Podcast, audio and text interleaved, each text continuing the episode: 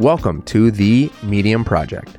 This is a podcast hosted by Bibliocynophiles discussing adaptations of various mediums for the screen. Join us as we give our thoughts on the hits and misses when it comes to casting, set design, and overall the looks of the worlds that have been adapted. We'll have these conversations with a medium amount of research and a large amount of passion. Tune in wherever you get your podcasts. The last episode, we talked about Harry Potter and the Sorcerer's Stone.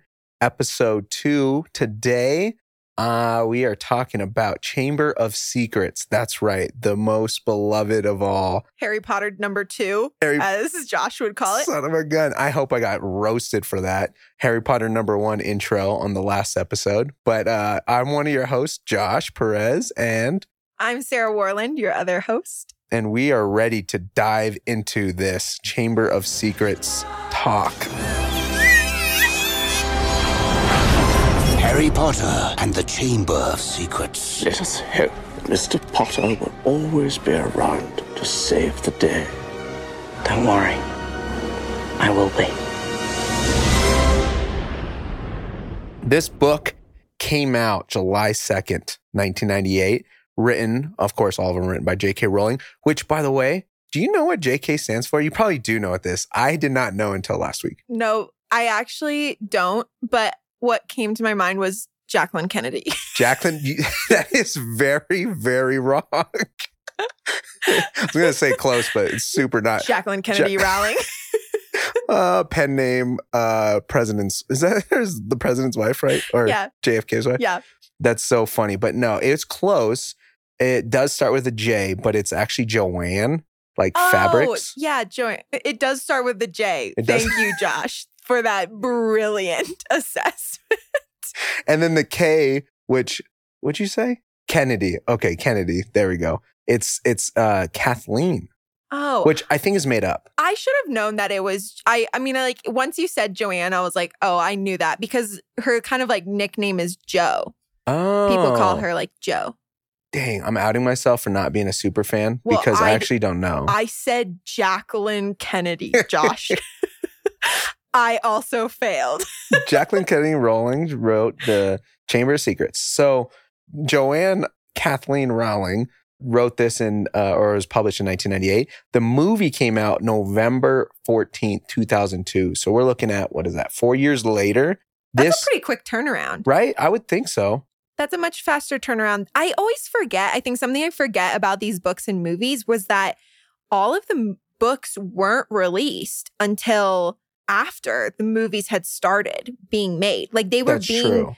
published and then released concurrently. Like not concurrently, obviously, like the book was published and then the movie came out like three days later. But like they started making these movies before they knew how the series ended, which is, I think, an interesting concept, right? Because like you're casting like you're casting Snape before we know exactly who Snape is. You That's know what I true. mean? Like we don't know about like his love for Lily.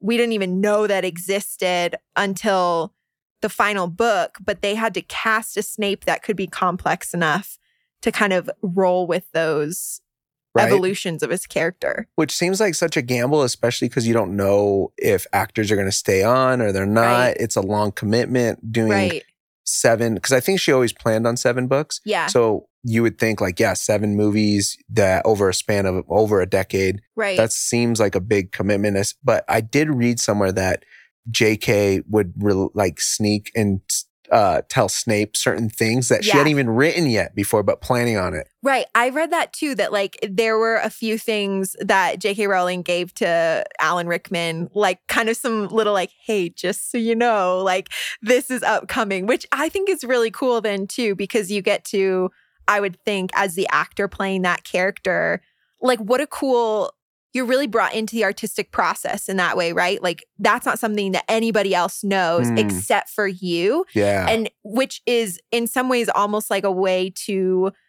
kind of emulate like that evolution of our own character developments ourselves is it's like no one else knows what's going on in your life except for you like you know all the internal workings of your own self yeah and so then as like an actor by getting those kind of like insights that no one else has you can kind of I don't know, I would imagine you can kind of craft your character in a way that's a little bit more real to real life, where it's Hmm. like no one knows this character yet except for you. I don't know. Maybe that's Yeah. me reading into that too much. especially with a character that hides so much stuff, right, right. Which we'll learn about if you have, haven't seen the all of of, them. secrets. But yeah, no, that's that is a uh, interesting thing to think about. I forget about that because Yeah. in my mind I'm like, oh no, they're all out already, so I don't have to right. think about that. Yeah, I think about that too. But that that was just something that kind of shocked me when I looked at this. Of like it was published and then four years later it was made into a movie, which means that I mean, gosh, that's a quick turnaround. Yeah, But it was already such a phenom. I guess they were like, yeah, this is Yeah, cool. no, for Keep sure. going. We're gonna right? make money. But yeah, and and I think too this movie. So this movie was directed by Chris Columbus, not to be confused with the man who sailed the ocean blue. But ah, he- colonizers. those cl- Lovely. classic. this one uh, is a little bit different of a colonizer. He makes family films. Uh, he did Home Alone, which was uh, a good one, and Mrs. Doubtfire. Wait, really? Yeah, Okay.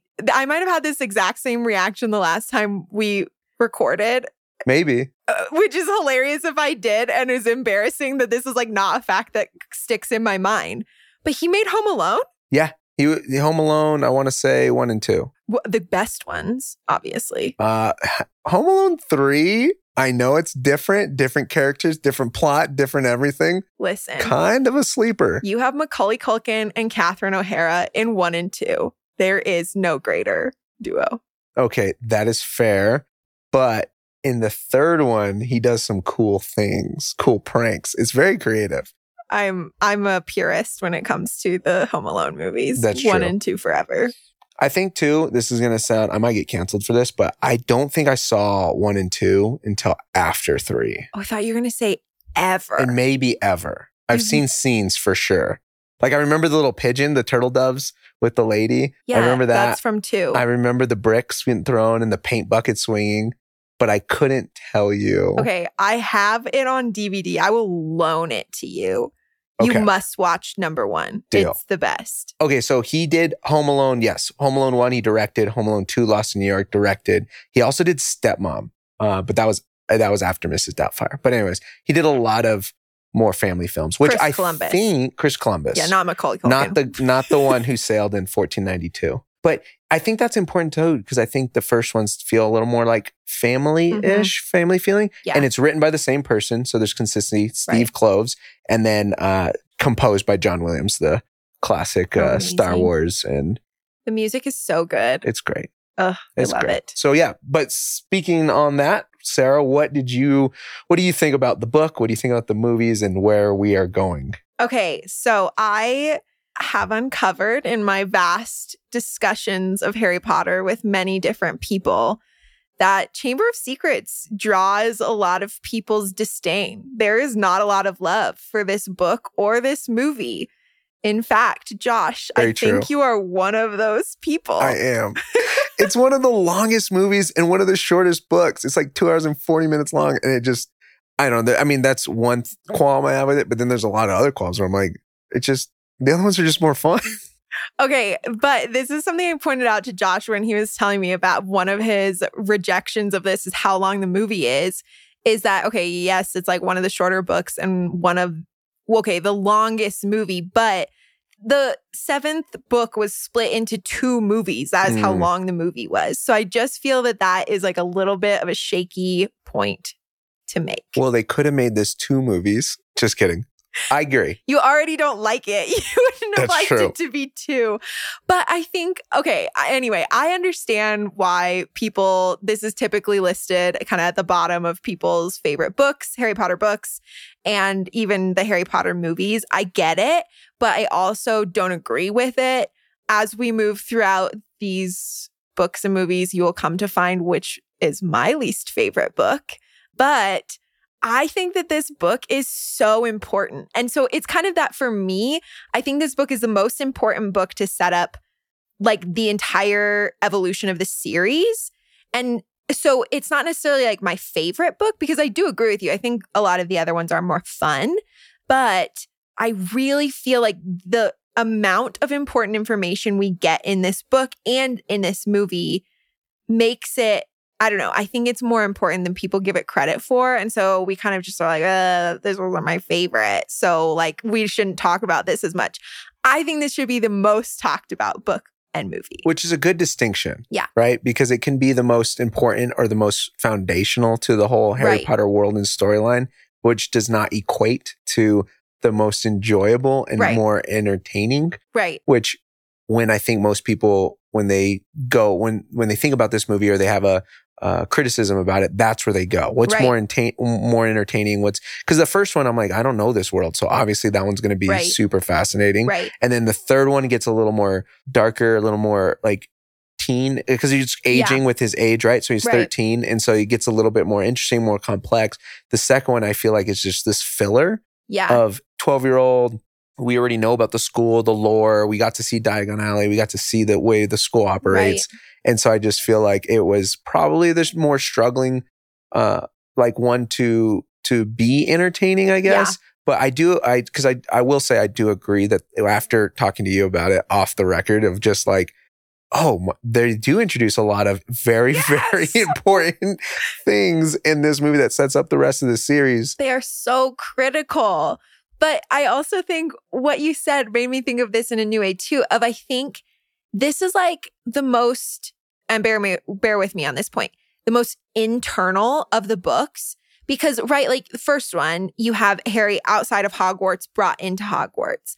Third one, you have Sirius Black and all of that kind of like stuff going on outside, and you have more Hogsmeade stuff. Mhm. And then obviously, once you get into like fourth, fifth, sixth, seventh, you have more of that kind of discussion of like Harry outside of school. I mean, the seventh book, he's like not even at Hogwarts for most of it.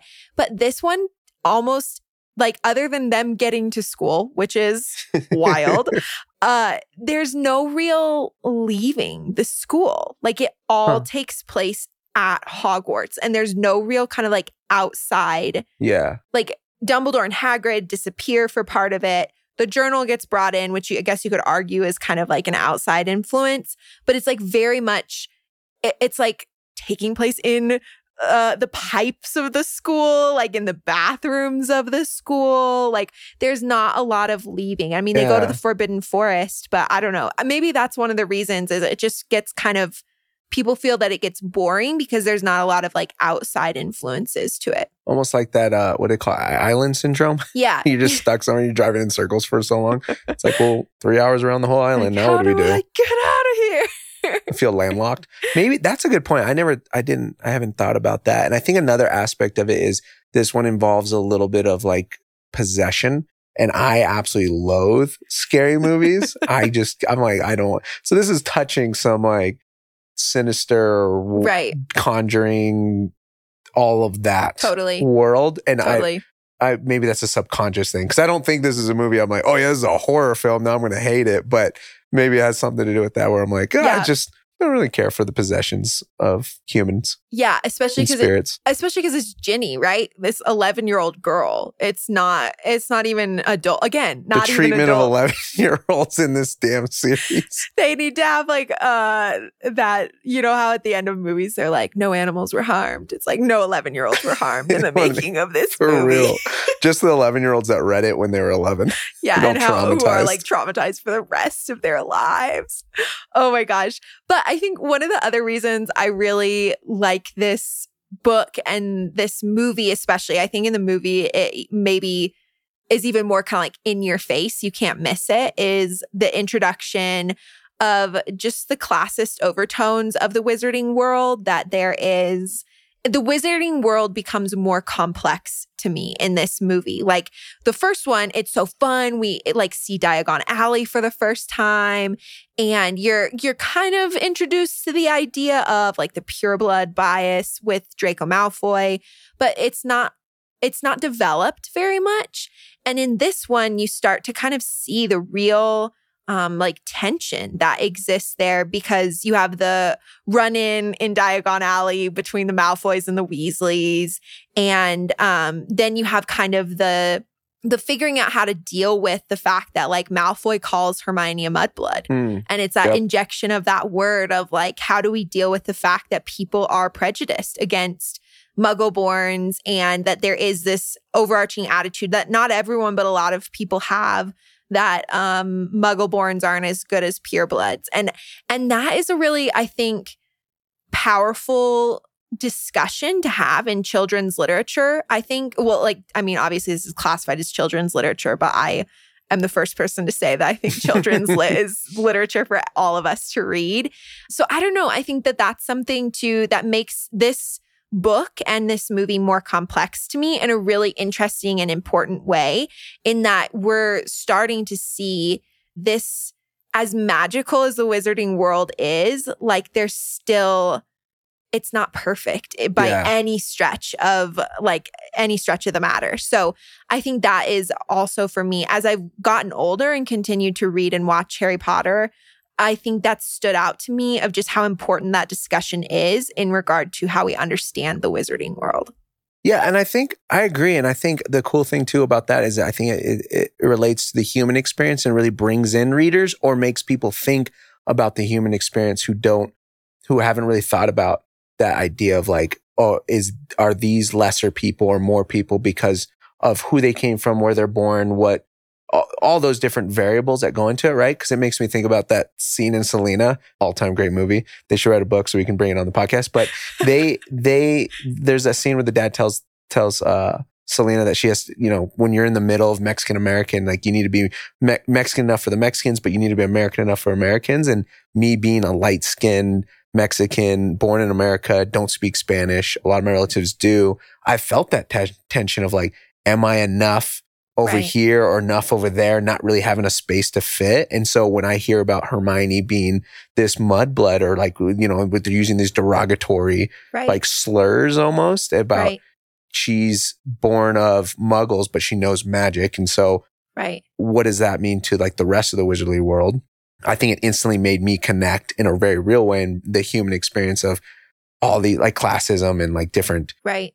Racism in a way too, Right. right? I know they don't talk about necessarily racism in the books, but like they're, it's very um transferable or like Yeah. Yeah. Yeah. Like you can think about those, like the categorization.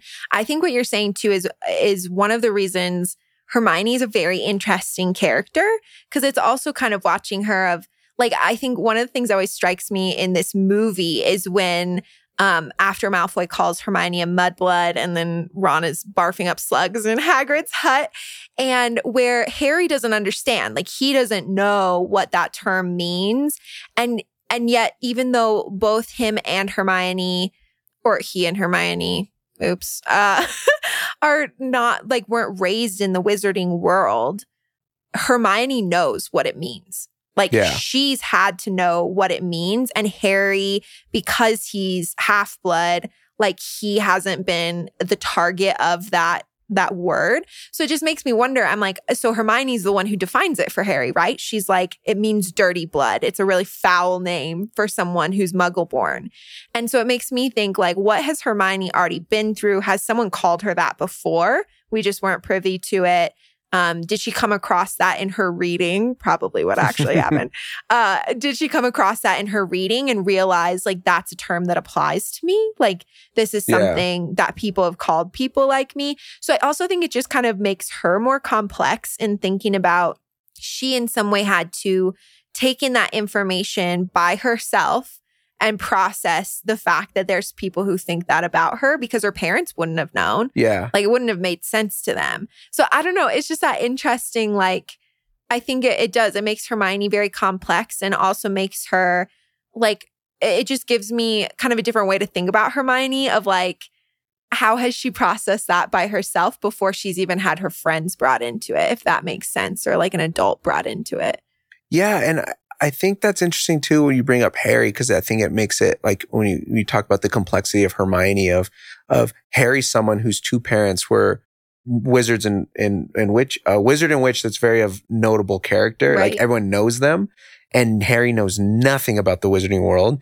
And then Hermione knows everything about the wizarding world. Right. And she's got muggle parents. So I'm curious how that, you know, if that's a dynamic of like why they get along, like why they became this Right. trios because of these, you know, Ron being a pureblood, Harry being Half half blood. and Yeah. then being a mudblood, and the, the empathy that they may have, but Yeah. also like Ron's, you know, I don't know, a little Yeah. bit more on the like, I don't know, that he grew up in a pureblood in just a magic world. Or- Right. So, anyways, they come from different backgrounds. So I'm curious if they like yeah. grew in empathy and compassion through all of that and why she likes being friends with Harry too, because she gets to introduce, Right. because in this situation, she knows everything and therefore like she's looked in high regard because Harry's like, help me. Right. I don't know anything. Right.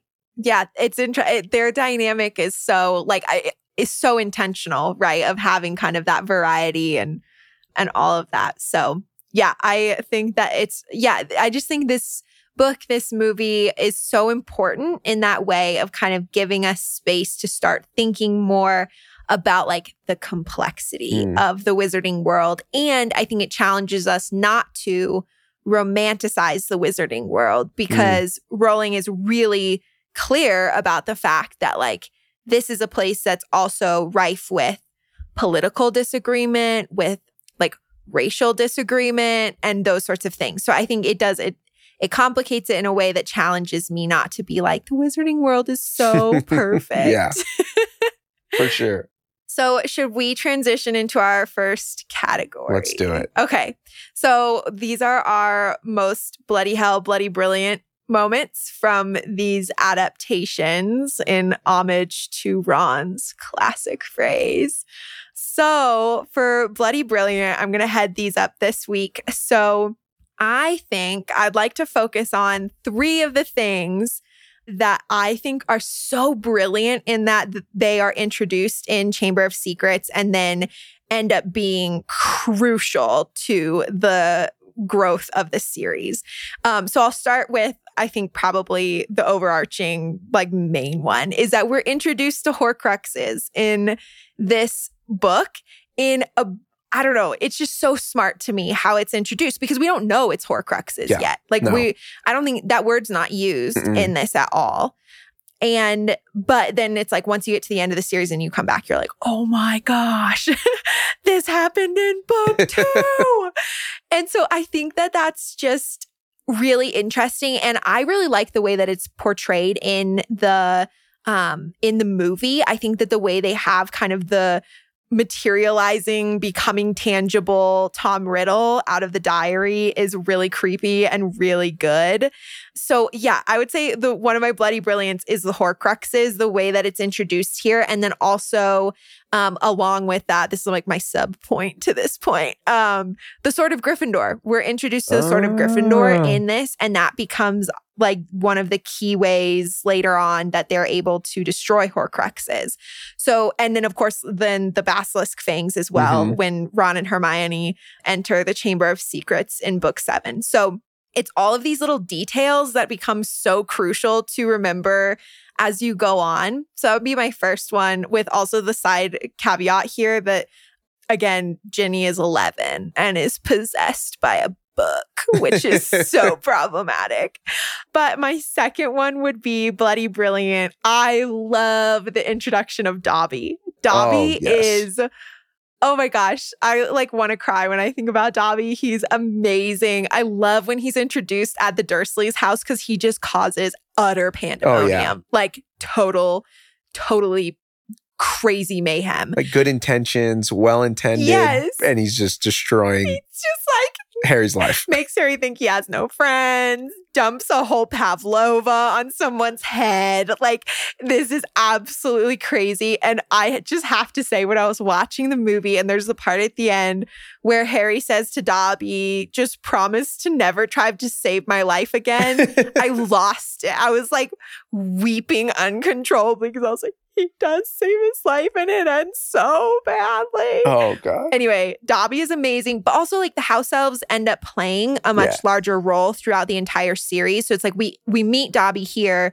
but then we have Dobby coming back around in like book four in um i mean he plays such a key role in book seven but also then in book six where he's like trailing draco all that kind of stuff. And it kind of gives us then a lead into how important winky is in book four how important Kreacher is and and this whole idea of like the rights of house elves. And this Mhm. gets pulled back i think to our our conversation about classism racism those sorts of things in this book because I don't know exactly what it would be called, like speciesism. Species. is that what it would be called? But it is. It's this like here's this entire subspecies or species of creature who are used as slaves. And I think that it gets into then Hermione's um SPEW, which I'm sure we'll discuss when we get to book four. Especially in the books, I was going to say I think they kind Yeah. of the movies don't do the house elves justice. No, I'll say that. They now. do not. They do not at all. And I think it's interesting too, if I can just jump in real yes. quick, just the power of elf magic Yes. and how like is almost unstoppable, but because of this speciesism, this Yeah. classism, racism, all that stuff, it's like held down. Yeah. And I just think that that's fascinating to be like, no, that this oppressed group of people or beings have the most powerful, Yes. but they don't even sometimes know that or like, cause they can function outside of, they don't even need wands. They just Yeah. snap, they just do. And it's, I don't know. I think it's, they're not bound by the limitations Yes. too of like it's that whole thing right that like um house elves can operate within hogwarts grounds and Correct. no one else can A- and and it's uh, like i love the part i can't even remember where it is i can't remember which book it's in but it's that point where it's like wait how did you get here and dobby's like i just apparated. and everyone's like "W- w- how oh, you can't do that and he's like i just did it like, Yeah. like he's so powerful and he doesn't even understand. And I think what you said too, Josh, is so important. Like he doesn't need a wand. Like he can just channel his magic Mhm. without the help of an external source. Which, yeah, house elves I think are so fascinating. yes. Ugh, I could talk about them for days, but I won't. Um, so I would say Dobby and the like introduction of house elves, which really we only see Dobby in this movie, is another one of Bloody Brilliant. I love Dobby. I think they do they do absolute justice to the house elves. Um, I think when I originally watched this, I thought it was he was going to be like Gollum. like Smeagol. yes. Which I'm glad he's not Oh exactly my like that, but there are real similarities. I'm not gonna lie, there are real similarities. Gollum Yeah. might be an ancient house elf. That's a crossover we're waiting for. But okay, and then my third bloody brilliant, and then I'd be interested to hear more of what you think on this, Josh, is uh we see Expelliarmus for the first time in this book. So the disarming charm uh or spell i don't know i don't know if it's a charm i think it's a charm uh Both. anyway whatever it is uh we're introduced to it during dueling club in this and i mean expelliarmus right becomes harry's calling card like that is Mhm. what saves his life oh i don't know approximately a thousand times versus death eaters which makes me feel that i could have been a successful witch because all i really needed was one spell but i think that that is really important too and i think it's interesting that snape is the one who harry gets it from that's Mm. just i that feel that that's kind of a cool like on every level sort of um thing to think about so That's kind of true. those are my bloody brilliance. I also think this dueling club scene is awesome in the movie. Um, definitely feel like that was well adapted. But I'd be interested, Josh, if you disagree with any of my bloody brilliance or if you have any to add as well. I mean, no, I think I agree with most of them. I think Dobby's incredible. I think the intro- the way they introduced him, the way they they adapted from the book to the movie was really great with how he looks, his demeanor, his acting. Like it was just, I think, pretty Yeah. pretty spot on. So that's up there for me. And I think the dueling club scene was incredible. Like, where did they find a house elf to cast for this? Just the acting is so it's so good. I've had a lot of house elves were audi- Oh auditioning goodness. for this. Um, but I think I want I will add just one adaptation, and that is going to be how they portrayed the Chamber of Secrets, the bottom of it, not how they got in, and not, but like when they're when Harry meets uh Tom in Yeah. that that it just those statues that are lined up, Yes. the water, the little pathway, and then it looks like Davy Jones is like Oh on the end or something. you're right. so I, I, didn't even Davy think about that, but that's so true. So Another like crossover. Serpent crossover world. Pirates so, of the Caribbean. so I will say that that I think was wildly brilliant. The way Yeah. they designed the set decor and all that for for that scene specifically was sure. pretty great. But for um, if I had to pick one though, one of those that's my favorite. Oh man, I think I have to say it's got to be uh it's got to be Dobby. It's Yeah. got to be how they yeah, just his acting, the way he looks, the all, all of that, the introduction of House Elf Yeah. was, I think, my favorite adaptation. I think Dobby must be one of the most beloved characters He in to a be book series ever. I think he must be. Like when he gets set free, Oh my I gosh. tear, like I feel liberated yeah, I'm from like, whatever it is that I, I need liberation from. I don't even. Sometimes I don't even know what it is. This Dobby sums up my liberation theology. It's so great. Yes, I found rescue in Dobby. oh my gosh, this is too much. What about you? What was your? If you had to choose one of those, what what takes it all for you? Hmm. Oof. I mean, obviously, I want to say Dobby, but I really do think that the Horcruxes, Okay. I think it's such brilliant foreshadowing. And I mean, it's like efficient, right? You're like, Hmm. hell yeah, we just destroyed one and we didn't even know what it was. Right. Which I think, no, it's not in this one. Oh, now I'm getting confused. I was going to say that it's that part where like Dumbledore has like a gleam in his eyes, but that's during book four when Voldemort takes Harry's blood. Hmm. Um, but I think that this, I mean, right without book two, would Dumbledore have been as like set into motion to start thinking about Voldemort having Horcruxes? Like, if this hadn't have happened, would they have been as well prepared to hunt down all the Horcruxes when they needed to? Like, Ah, I, I don't know. I guess without book two for me, the entire rest of the story collapses. Like I they wouldn't know about Horcruxes. They wouldn't have already destroyed one. They wouldn't have anything to destroy Horcruxes with. Like it really is the hinge to the rest of the story. yeah. And so I and I think that's so smart like to be foreshadowing stuff that's coming down the road so intensely without giving everything away, right? Like it doesn't ruin Mhm. it for you. It just gives you kind of a flavor of what Voldemort's capable of. It makes you or at least it makes me realize like, oh, this is a real villain to be afraid of. Yeah. Like he has all these different methods for coming back. And so I would say for me, Bloody Brilliant, Horcruxes, and I totally agree with you. Chamber of Secrets was awesome.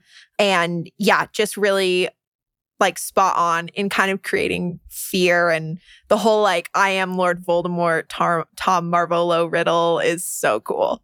It's so good. Yeah, no, it, and I think I think too with the the Horcrux, like the the embodiment of a soul, like the the your journaling. It's not just a magical gimmicky diary. Even though at first you're like, oh, maybe it's just a journal that writes back. Cool, Right. it's a wizardly item. But the fact that this journal has a past Yeah. and it, it speaks like the present, but then Right. also you kind of get these like interactions. I think more so in the books probably, Yeah. but of like motivations which speak to the Right. future. And so it's it seems it's like oh no this even though we don't know that it's a soul and we don't know that Yeah. it's a Horcrux and we don't know it's a part of Voldemort yet, but it in retrospect you're like oh that yeah. that makes sense. The manifestation of of Tom Riddle coming out and all this stuff. It's like it's a part of his soul. It's not just a Yeah. gimmicky magical journal. Doesn't he even say like Lord Voldemort is my past, he is my present, and he is my future? That's like great. that. Oh, it gives me Chills. the heebie-jeebies. That's so Um, funny. Okay, Josh, lead us into some bloody Some hell bloody moments. hell moments. Yes, a lot of my bloody hell. So I'm I'm going to do the same. I'll nominate three bloody hell uh, adaptations or bloody hell moments from this book, and I think uh, book to movie, and I think a lot of them have to do with the omission of stuff Yeah. in this one because I feel like they left for my complaint of being two hours and 42 minutes long. Decide what you want, Josh. contradictive. Um, this speaks very clearly to my uh, personality. Okay, but it's it's it's these like little things. Like one, the they don't mention uh, Filch being a squib, which is another part of Mm. classism. Going back to our Yep. earlier conversation about like.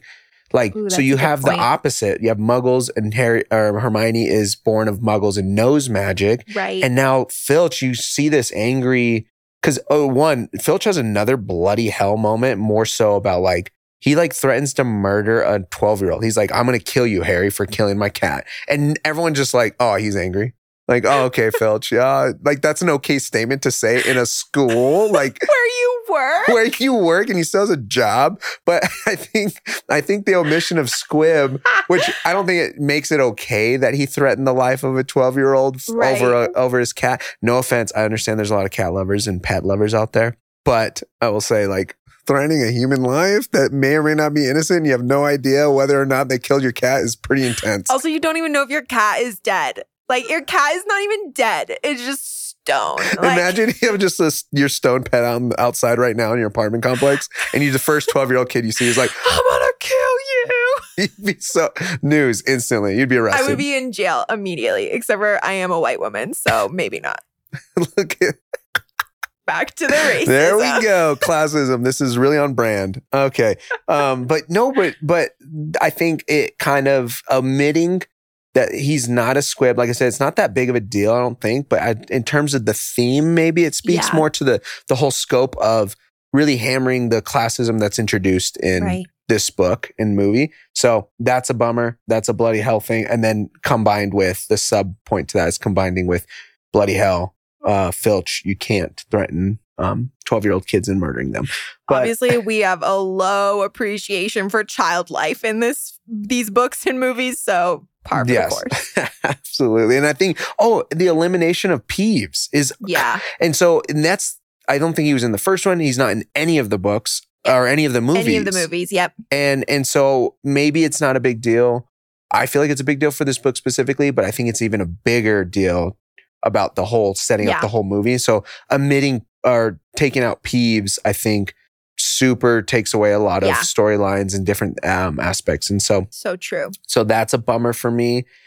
And so another one that I would have to say is another not as big of a deal, but kind of feels like a big deal is when when they are explaining the when they the the history of Chamber of Secrets and what's going on, Right. and they ask Professor McGonagall like, "Hey, in the middle of Transfiguration class, can you tell me about the history?" And it it just I'm like that doesn't Yeah. make sense. And then I remember it's because in the book they ask about it in the history yeah. of of ma- uh, the history of magic class with Professor Binns, which makes way more sense. right. But they just took out Professor Binns, which I right. I guess you can't have every teacher in there. Yeah. But anyways, Also, those were pretty boring in the book, so I don't imagine him being a scintillating addition to the to the movies.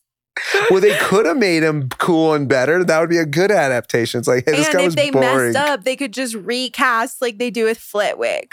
See Cross reference episode one. his hair, cross reference, go back, timestamp. Just kidding, I don't remember timestamp. I don't either. But his hair changes for sure. he is a different person. A completely different person. Except for maybe that's in Prisoner of Azkaban when he changes. That I might be getting ahead of myself. That would make um, more sense. Okay, these are great ones. May I posit an additional bloody hell? Yes, please. Okay, this again, little thing really bugs me. Um, when they're beginning to repot the mandrake plants in herbology in this uh movie, Neville faints. He like didn't put on his earmuffs correctly and he faints. And this really bothers me because Neville is a BA at freaking herbology. He would not mess up. Oh. Like he's the best in their year at herbology. He becomes an herbology professor. Like he did not just make a mistake and not put his headphones on well, so he passed out. Like, don't take this thing from Neville. Let him have Let him let him his. be good at this. So that was something that really, like, truly, it like infuriated me from the movie. And it didn't happen in the book. Like, Neville doesn't faint when they're repotting mandrakes. He's Oh. always the best at herbology. And then in the books or in the movie, they just decide to like make him really bad at it for like a while. It makes him becoming a hero that much better. No, like, hey, remember when you fainted potting plants? no, it doesn't make it better. It makes it, it makes Neville this bumbling idiot more than he already is made. And it really bothers me. Anyway, that's my bloody hell. That's a good addition, and I will say, um, yeah, way better than the eliminating boring characters from the book or from to, from the movies from the book. But uh, because you have like, okay, so you introduce twelve year olds to this certain plant and mandrakes, and they're like, yeah, if you don't wear your headphones, you could die. And they're like, yeah, this is an appropriate Like, Activity. I used to dissect owl pellets and, you know, Yeah. in science class. And I was like, no, no, even if some kid ate that, I think they'd be okay. and in this movie, in this movie book, they're like, hey, yeah, let's, let's deal with things that potentially might kill you if you accidentally don't do this right. all the time. Like, what sort of liability waiver do parents or guardians have to sign for their children to go to Hogwarts? Like, more than likely, your child will, in the course of one year, have someone try to kill them, be working with plants that can kill them, magical creatures that can destroy them, be in classrooms full of children who don't know how to control magic, and yet we will give them a Mhm. wand Yep. It's wild. Constantly. It's wild.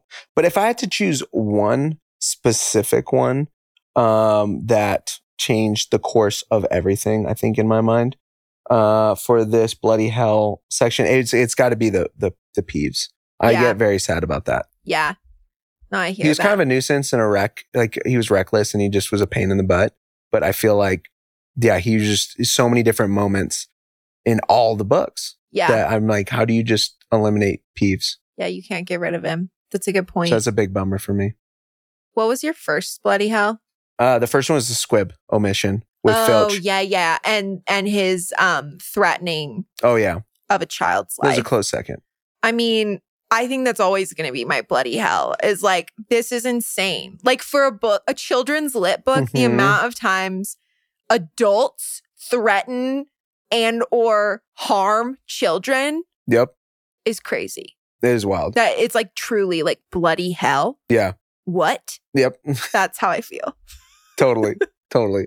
Well, okay, great picks, great picks. So now we're gonna go into our next categories of best cast, worst cast, and I, Sarah, would you like to lead us in best cast Yes. nominations? Okay, I have a couple of suggestions here. So, my first one would be we meet Arthur Weasley for the first time in this movie. We obviously we've heard about him before, but Mark Williams, I think, is an excellent Mr. Weasley. He's just he has such a great way of capturing kind of that like bumbling innocence, but also like truly I feel like in saying that, that Mr. Weasley often gets kind of cast in a little bit of that like bumbling dad Mhm. trope, Yeah, which I think gets overdone in many ways. But I do feel like throughout the entire book series and throughout the movies, Mr. Weasley is like what a beautiful character, especially for Harry, who is surrounded by these really problematic male characters all the time, kind of like male father figures, like Dumbledore, extremely problematic Yes. male mentor. Um, Sirius Black, also extremely problematic, though I love him. Um, Remus Lupin, less problematic, but still kind of absent. yeah, Vernon Dursley, abusive, like all of these just like Mhm. male mentor figures. And then you have Mr. Weasley, who is this like kind, interested, loving, like faithful father. And I don't know if part of it is because I think Mr. Weasley sort of reminds me of my own dad because my dad has red hair and is like really interested in stuff and like loves things and is like really like loves to know how stuff works and is just like good to his very core. I think I love Mr. Weasley for that reason. I think he's like a beautiful addition to kind of fill out Harry's experience of adult figures. Like we're just talking about, right? All these adults who Yeah. like try and kill children throughout this entire series or like raise children to be killed. yeah, Cough, Dumbledore. um, but Mr. Weasley isn't like that at all. Like he only ever wants the best for Harry. And so, and I think Mark Williams captures that in like a really, Yeah. really great way. So he would be one. And then we were talking about Dobby earlier. So had a moment of like, what? When I found out that Toby Jones is the voice of Dobby. So they didn't actually find a house elf to play Dobby. What a joke. Um, but they found where's equality? they found Toby Jones, who is Claudius Templesmith in the Hunger Games, which love that. And he is uh, the scientist Zola from Captain America, uh, First Avenger, and the Winter Soldier. So that's where I recognized him from. But um, I just again think that the voice of Dobby was like so perfect. Yeah, it's he's just kind of cute, but like screechy and Mhm. psycho, and you're like, oh my gosh, this is he's frantic. That's stop. the perfect. Like, literally, stop slamming yourself into the wall. This is so stressful. Stop throwing pavlovas at people. Like, I just don't understand. Anyway, those would be my two. With, I would say, honorable mention. I don't think these are in like my, she's not in my top, top, but Moaning Myrtle is hysterical. Yes. Like, she comes back later in book four. I have some problems with her. Like, freaking spying on Harry while he's naked. That's Yep. so creepy. But I do think she is fascinating. And I think it's great how um, she gets brought back around to being the girl that died because of the basilisk Yeah. the first time around. Which is kind of, I, th- the second reread and say, I Yeah. totally blew my mind. I was like, wait, that should be obvious, but I totally forgot. Right. I had totally forgotten too. So don't, well, if we're, if like, if you're dumb, then I'm dumb too. So Yeah. don't feel bad. Oh, same. That's funny. we both are ignorant. We're both dumb. Um, okay, solidarity in that. Um, yeah, no, I think yeah, Shirley Henderson, Moaning Myrtle, she was on there for on, Isn't she really like, okay, she's like way older than being a teenager. She was like 45 or something. She's like- 45. I think I think that's true. I didn't look it up before this, but I've read this before. Um, maybe we can pause and That's look so this up right now. she was born 1965. So yes, I would imagine in 2002 she would be not a teenager. I just looked it up though, and it came up with Moaning Myrtle, and I was like, she was born in 1943, Josh. And I was like, Oh. it's not. She's not Moaning real. Myrtle. She's not real. One, she's a ghost. Two, she's, this age of Moaning Myrtle. this That's is funny. hilarious. But yeah, Shirley Henderson, November 24th, 1964. Well, what would that be then to get to? So it would be 30. Yeah, they'd probably 36? Eight. So she was 38 when she was playing a 14 year old girl. Nice. Sounds 30. like a CW show. but uh, I do. I will say this. I want to add one other nomination, Yeah. and that'd be Lucius Yeah. Malfoy. Oh. Did I say his name wrong again? No. Lucius. Oh, I say Lucius. I always read it one way, and then they say it on screen another way, and it throws me off. I say Lucius, but so you can say Lucius you want. Malfoy. Jason Isaacs is one of my favorite, like hated villain. Like in everything he plays, he's the he's the terrible whatever sergeant colonel in about the Patriot. I will cry. Heath Ledger rip. Oh my gosh. Oh my gosh. when he does the when he tells Mel Gibson, he's like, "Oh, you're the farmer, huh?" With that stupid little boy. It's like you can't say that. You shot that kid. Like, And oh, when he's hate like, him. when he's like, I thought you were a better man. And Mel Gibson goes, My, My sons were better men. And then just skewers him through the throat. Oh my gosh. Okay, whoa. I'm like celebrating massive violence right, now and I need to calm down, but it gives turns me into a human kebab, and you're like, cheer, you're like, woohoo!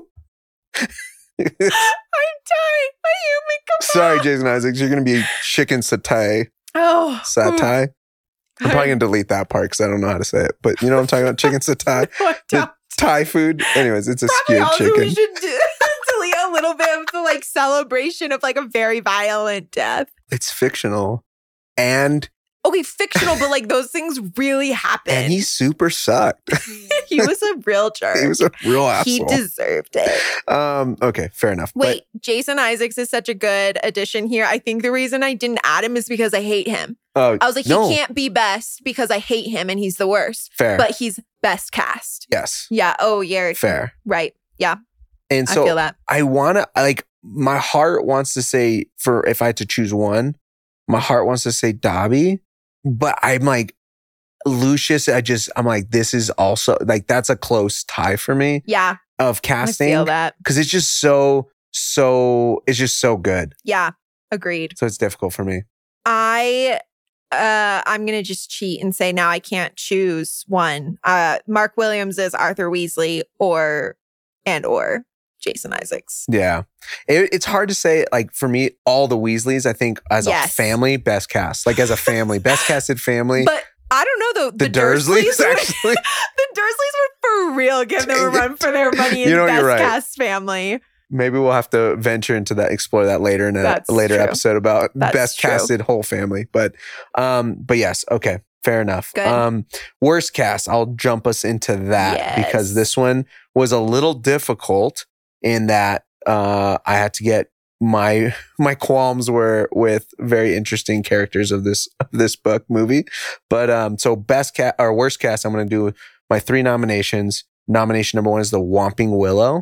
it's the first time I think we we are introduced to this this tree, and I if you look up willows, they're like hanging. And the, like they're like hanging like a lot of like leaves, and I get it. It might be out of season, if you will, and they might not have leaves. But all the like little things are like these like like frail looking skinny needle things, and the and I just don't like the way it looked. I'm like this tree's kind of I don't know, not goofy, but also like I don't know. It Right. just did not seem like a willow. Yeah. And so to call it, a, I, I, I'm a sucker for alliterations. I love alliterations, but Whomping Willow, I think it was pretty poorly casted in this adaptation.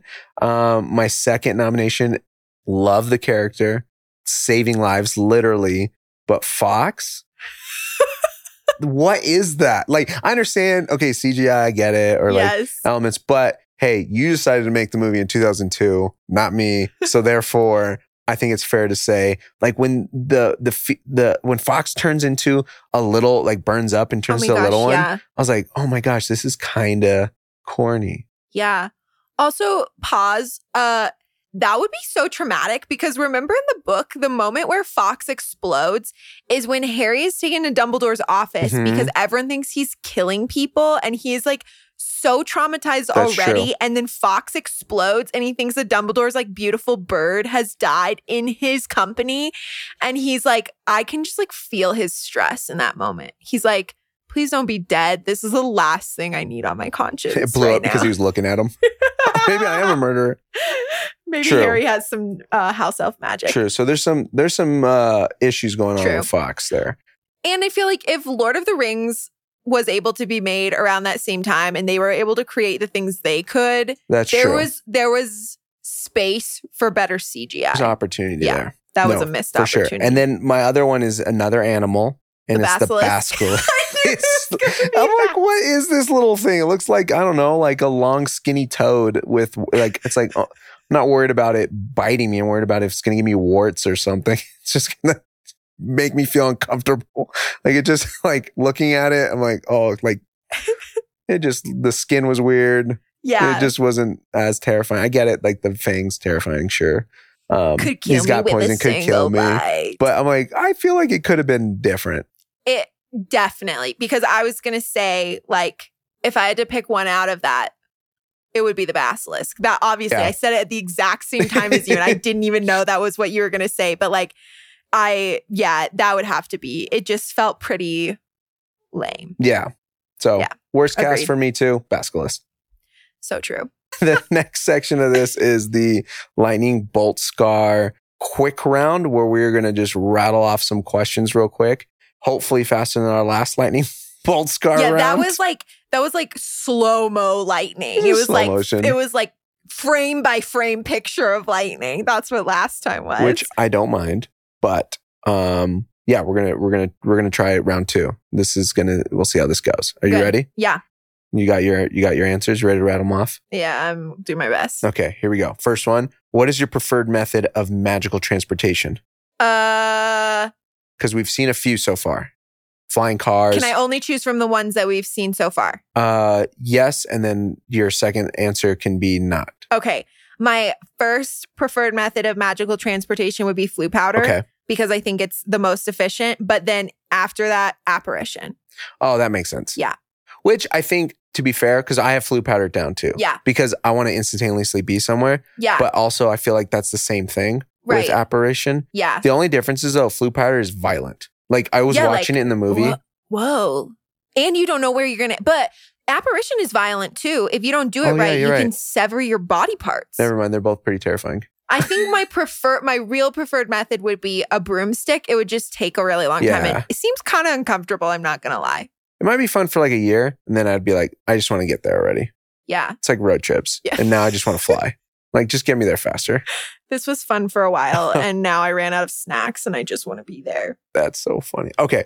Uh, next one. What which magical language would you want to speak? Because we get introduced to a few. We are introduced to the first one, Parseltongue, but we just don't know that necessarily until the second one. But then there's also other languages, such as I think you're Mermish, There gobbledygook, and like lots of other ones that we don't even know about because Dumbledore is fluent in like so many languages. I always forget about that. He's Yeah. like the Tolkien of of the Harry a Potter world. philologist.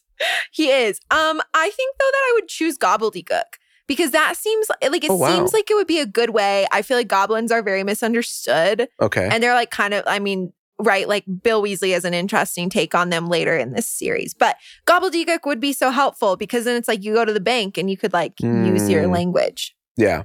That makes sense. That's what I would choose.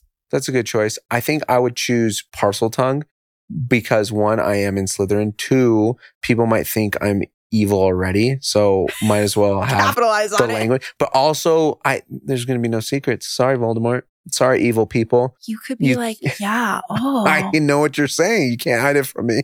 So I think it's a good use because I can true. infiltrate. I mean, Harry's use of Parseltongue is very convenient throughout the entire convenient. series. That's true. That's So, a good good choice. I would choose that one. Okay, what is the worst magical malady from this movie? Okay. I can't quite decide because I think having all of the bones removed from one of your appendages would be horrendous. And then having them regrown. That sounds terrible to me. But man, being a cat for a few weeks also Mm, sounds brutal. awful, especially when you're a 12 year old girl. That's true. Like, that's like now I might think it's kind of funny and I'd be like, look at me. I'm a cat. I'm a cat. and it's less decisions. Like, would you have to Yeah. eat cat food? Because then it's like, oh, I know what I mean today. Yeah. But when you're 12, Do I want salmon or tilapia? Like, I don't know, but it's not hard. imagine being 12 though, just bringing like microwave fish to lunch. Yeah. the- And you're like, I am so embarrassed all the time. well, I Yeah. guess in our world that would be that. In their world, you're just eating from the elf Yeah. magic dinner table. But anyways, um, wait, because there's a couple other ones in this one, right? Yes. Uh, you could also choose Harry, like when Harry gets stabbed by a Mm. basilisk fang, Ron That's right. vomiting slugs, or being petrified. Oh, I always forget about that. That would, that would super suck. Does your brain still work when you're petrified? Like, are you still like internally there? Imagine if you're just staring, like you Yeah. don't sleep, you're Right. just paused. So you're awake, but you're not awake, and all you do is think, and you're just staring. That would be horrible. That does sound terrible. Okay, I might be convinced. I didn't have that, but that might be my answer because one, I think cats would super suck because one, I'm allergic to them. So if I turned to a cat for two weeks, I'd just be sneezing You'd the whole time be covered in hives. and covered in hives. It'd Yeah. be super not fun. I have a weak stomach, so I'd be throwing up slugs and throwing up in between the slugs. So that wouldn't be very fun either. But I think the worst one in this movie is probably the fact that a 12 year old got bit by a basilisk that could probably super die. And that sounds pretty violent. That's Um, true. But if you're stuck in your mind being petrified, Yeah. I um, would not I wonder that. if we're fundamentally misunderstanding petrification, though, but I don't know how to figure that out. Yeah, I don't know much about petrification other than petrified wood is pretty cool. I remember. Feeling remember being like introduced things into are that. slightly different. That's all. That's the only time I've ever known that word to be associated with anything in my world is petrified wood. Yeah, there's like a forest of petrified wood in Yeah. Arizona. Yeah, Yeah, so you're like a fossil. So maybe you maybe you don't have your brain function maybe you just because fossils are just like bleh. You just pause and age. Don't age. and just live forever. Hmm. Interesting. Okay. Okay. I have. I love it. Um. Let's see. I have one. Uh, I think we have one more. Yes. uh, and that is which magic item from this movie do you wish to have? Which, okay, so I'm going to just jump to it already about, okay, so we talked about this off record. So we're going to bring you on record, catch you up to speed. Uh, Sarah had a qualm with my pick and it was displayed in, I think, in the first episode, but the dinner table, like the, the dining room table having food produced is technically produced by elf magic, which seems like unfair to choose. And also there's some ethical um, issues going on with that too. Sourcing is non-ethical. So I'm going to pick something from this movie, but then also, um, Sarah, I feel like you have something to introduce to us about uh, Yes. your magical item that you're Yes. going to pick. Go for it. Okay, so well, as we were talking about this for this episode, we realized that we were picking different magical objects. And I told Josh he wasn't allowed to pick spells because it's not really an object. But we didn't pick wands, Nope. which seems like a massive oversight on our part now. Yes. But I got super into wand lore re- researching this, which again is like basically my MO is knowing more and more about less and less until I know everything about nothing. And so I just need to share some things that I found about wand lore, which is crazy. So, like in wand lore, right? You are you, like the wand chooses the wizard is like Ollivander's classic thing, but you also have like different types of wood that are included in how the wands are made and also different cores for the wands. So I began reading several different articles from the wizarding, wizardingworld.com. Super, super credible source. And um, I decided to choose, like, okay, what do I think my wand would be? So I narrowed it down to three different woods. And then I picked one of the three different cores. There's like 20 different types of wood also. Anyway, picked like three woods and one core that I thought I would have. And then I went and made an account on Pottermore and took the wand quiz. Sure enough, I had it- one of it gave me a wand with one of the woods that I had narrowed down to and the core that I had chosen. So, what this means is that I am clearly an expert at wand lore. This would be my job in the Harry Potter universe. Um, but I would have a cedar wood with a unicorn hair core, core 10 and three quarters inches, and reasonably supple flexibility. That would be my wand Okay. and we can talk more about that or we're going to drop the articles that i was researching with into the show notes so um please check that out but josh what about you what would your wand be Yes. So I I'm gonna choose. That's my. I'm gonna choose a wand. I get my wand from uh, the uh, first step for for instead of the dining room table, and my wand would be. I also took the quiz, and it's beechwood with a dragon heartstring core. It's 12 and three, four inches long, which is kind of problematic in the sense that I feel like that's like really, really, it's a foot. Like that's a fifth of me almost. like I, I'm not, my voice may sound like it's, you know, five eight, five nine. It's super. I'm not, it's not me. I'm five five. And so the wand seems a little, a little on the, on the longer side, which is cool. And a brittle flexibility. So don't go throwing it off So- balconies or something Just Also could be problematic. smash destructive by nature, not on purpose, I promise. But um, yes, but that is the Beechwood, B E C H, not to be confused with like Miami or Huntington, uh, but- with a dragon heartstring core. It's so cool though. Okay, this is the crazy thing too, as Josh and I were reading about like the cores and the woods and stuff. Uh, like they really do match our personalities. No, for real. Like they really are. We were like taking it from like an Enneagram perspective, and we were like, this is absolutely 100% spot on. Yeah, like there's a part of the Beechwood that's like this is rare and special and like it's unique and it's definitely like the more unique wood out of all of them and sought after. And I was like, dang it, why do Enneagram fours have to be so like, oh, I'm special and different from everywhere and everyone? And it's, anyways, it was it was pretty uh pretty interesting. So I do th- would suggest clicking on some of those links and learning about this. An excerpt from the beech uh, description. When properly matched, the beech wand is capable of subtlety and artistry. oh gosh. Rarely seen in any other wood, hence its lustrous reputation. Oh goodness. Just a little glimpse into my uh, personal life there.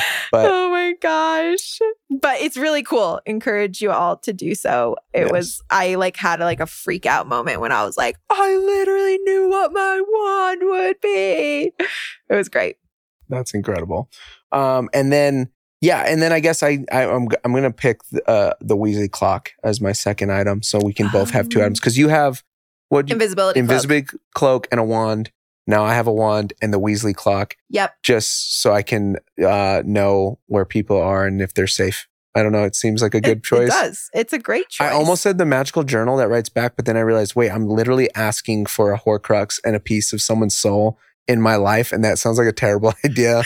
nix that. So I said, oh, well, no, not that. So I decided to go with the Weasley clock. I think that's a great pick. It was like the Apple Watch before Apple Watches. Yes. Find My Friends. Find my friends. the original Find My Friends app. I think it's great. Well, Josh, we're winding down. Um, rankings wise, we now actually have something to rank Ooh, against. That's true. So, are we ranking books and movies? So, like, here's my book list and here's my movie list because mine differ. Yes, same here. Okay, okay. But in this instance, with these two episodes, I think they're the Yeah. same because I have I have uh, the books, the Sorcerer's Stone as one Yeah. book and movie, and then Chamber of Secrets is second to that. Okay. and I'm- we'll slowly see it decline further and further. The Chamber of Secrets go down and down. But I, to be fair, I totally understand what you're saying about how Yeah. important it is. No, but I mean, I'm on the same page as you. I, uh, yeah, I'm in the same place. I still think that book and movie wise, I prefer Sorcerer's Stone. I would rank it above Chamber of Secrets, but want to always make my distinction that just because I don't like something more Mm. doesn't mean I don't think it's more important. Correct. Correct. Yes.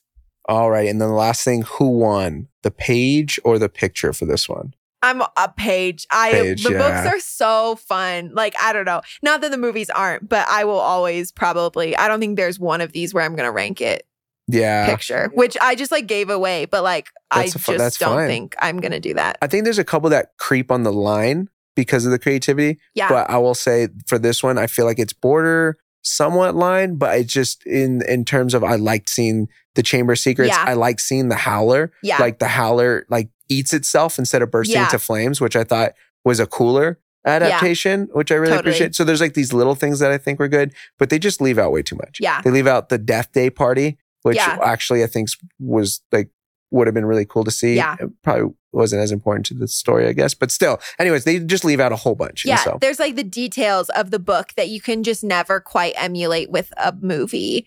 And I also realized I think I might have lied because there might be one which I'm pretty sure you can guess there that I will say I think so that I will say my picture over page for So, sure. But well, thank you guys for listening. Thank you for uh, joining us, and uh, we will talk to you sometime soon in the near future. Tune in to the next one because Prisoner of Azkaban is definitively the best book in this. Series. Arguably, series. that is for sure true. no, no, definitively. If it, oh, we're gonna have some arguments.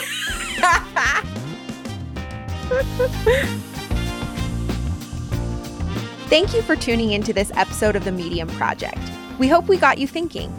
If you enjoyed this podcast, please leave a five star rating and review on Apple Podcasts and Spotify. And if you have friends who might enjoy these conversations, please share this podcast with them. Check out the show notes. You can access material we discussed in the episode, and you can get future episodes sent directly to your email. Spoiler alert, there may be a few other opportunities for you in the show notes as well. This is a Three Milks Media production, produced by Josh Perez and co produced by Sarah Warland. Keep reading, keep watching, and keep listening. where we talk about our favorite movies that were. Oops. Let me restart that. oh no, that's gonna be it goes books first. I'm so sorry. our sorry. favorite movies that were adapted to books. Just chop that part off because that's gonna be No, so loud. I totally forgot about not laughing directly into this. Okay, we're gonna we, we'll We get this it. eventually. We got it. What's up, everybody? Oh, son of a bitch. Outtakes. All of the Outtakes. outtakes.